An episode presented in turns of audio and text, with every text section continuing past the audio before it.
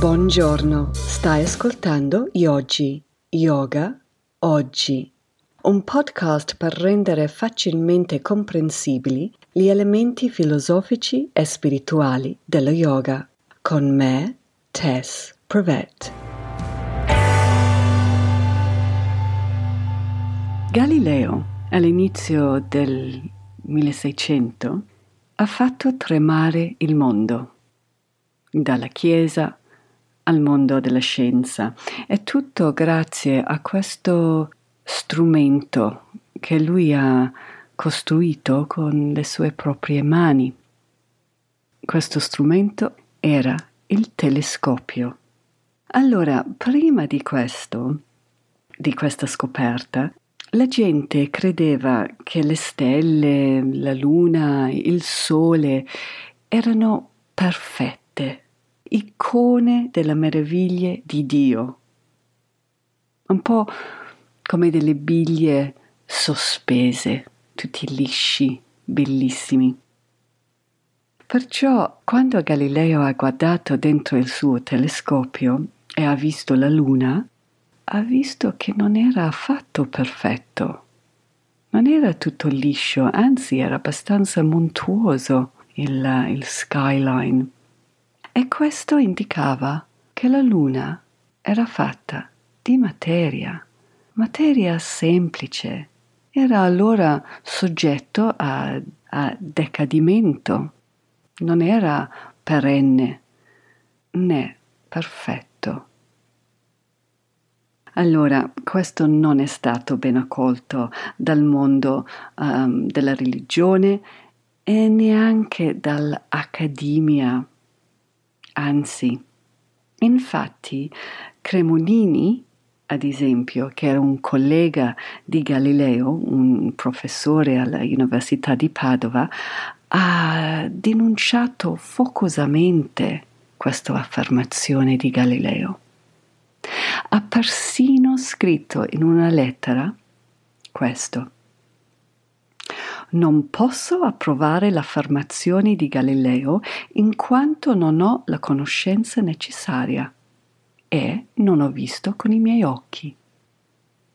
Allora, la cosa che mi fa morire è che Galileo diverse volte è andato a Cremonini con il telescopio, invitandolo di guardare dentro, e Cremonini ha sempre rifiutato. Ecco il potere della negazione, fortissimo.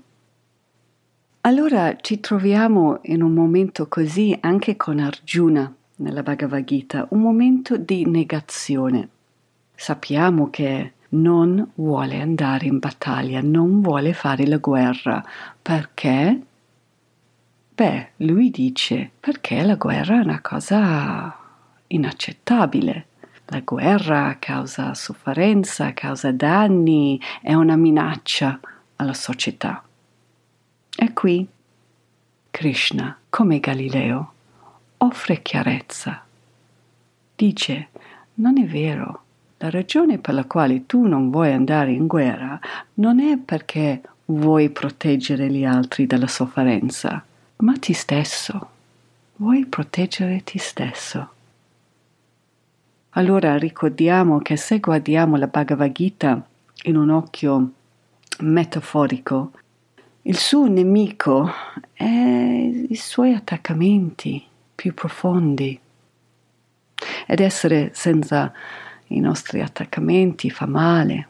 Siamo disposti a mentire a noi stessi piuttosto di lasciarli andare.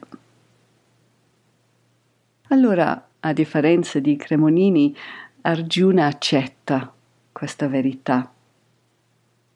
E allora Krishna propone qualcosa di revolutionary e dice, sto paraphrasing, e dice, guarda Arjuna, tu puoi andare avanti benissimo come sei, come un guerriero.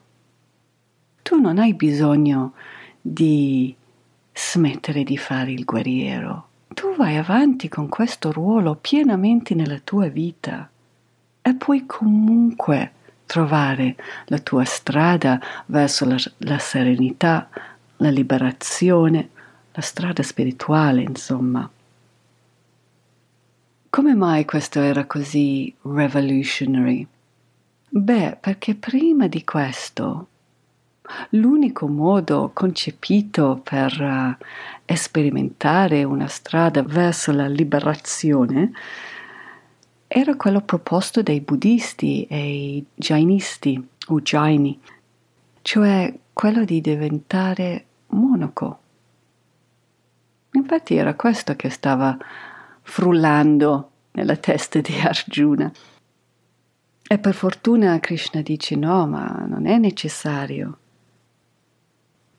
Allora, a differenza di Cremonini, piccola parentesi, mi fa morire perché pensa, Cremonini è entrata nella storia grazie alla sua testardaggine e miopia.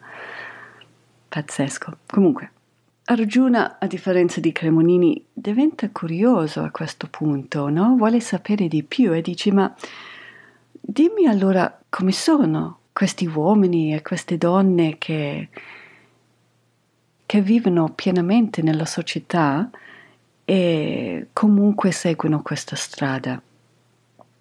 E qui inizia un bellissimo insegnamento di Krishna che dice svolgono le azioni senza attaccamenti a questi, ma la loro è una rinuncia interna, non esterna.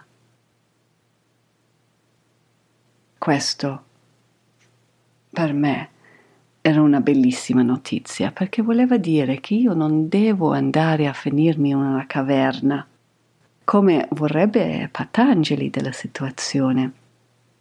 Posso affrontare le mie battaglie così come sono, nel mio casino, con la mia famiglia, il mio lavoro, eccetera, eccetera. La via dell'azione che sta proponendo Krishna in questo momento non è l'unica via, si chiama Karma Yoga, però riparlando di Patanjali sarebbe anche un momento ideale questo per noi per sperimentare Raja Yoga, che è la via della meditazione che propone Patanjali. Perché? Perché siamo in semi-isolamento, quello che propone la Yoga Sutra.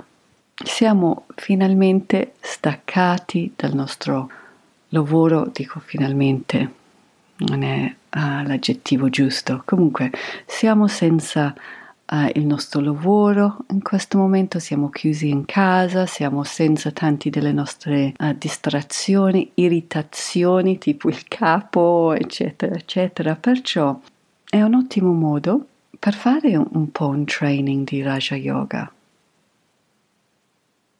Trovo interessante che nella Bhagavad Gita c'è tutto un capitolo sulla meditazione, perciò è indicativa che anche chi vuole seguire la strada di azione, che è perfetto per noi nella nostra società, ci vuole lucidità.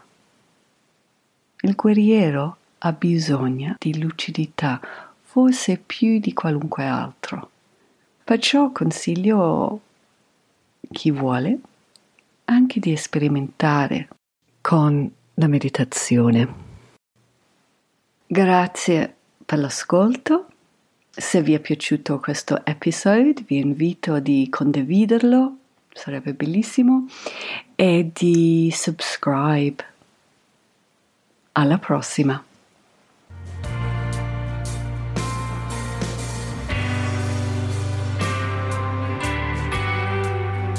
Volevo ringraziare Laura Kidd, cantautrice e produttrice discografica per la musica. Questo brano si chiama Slow Puncture. Per sentire di più vai a she makes war dot com.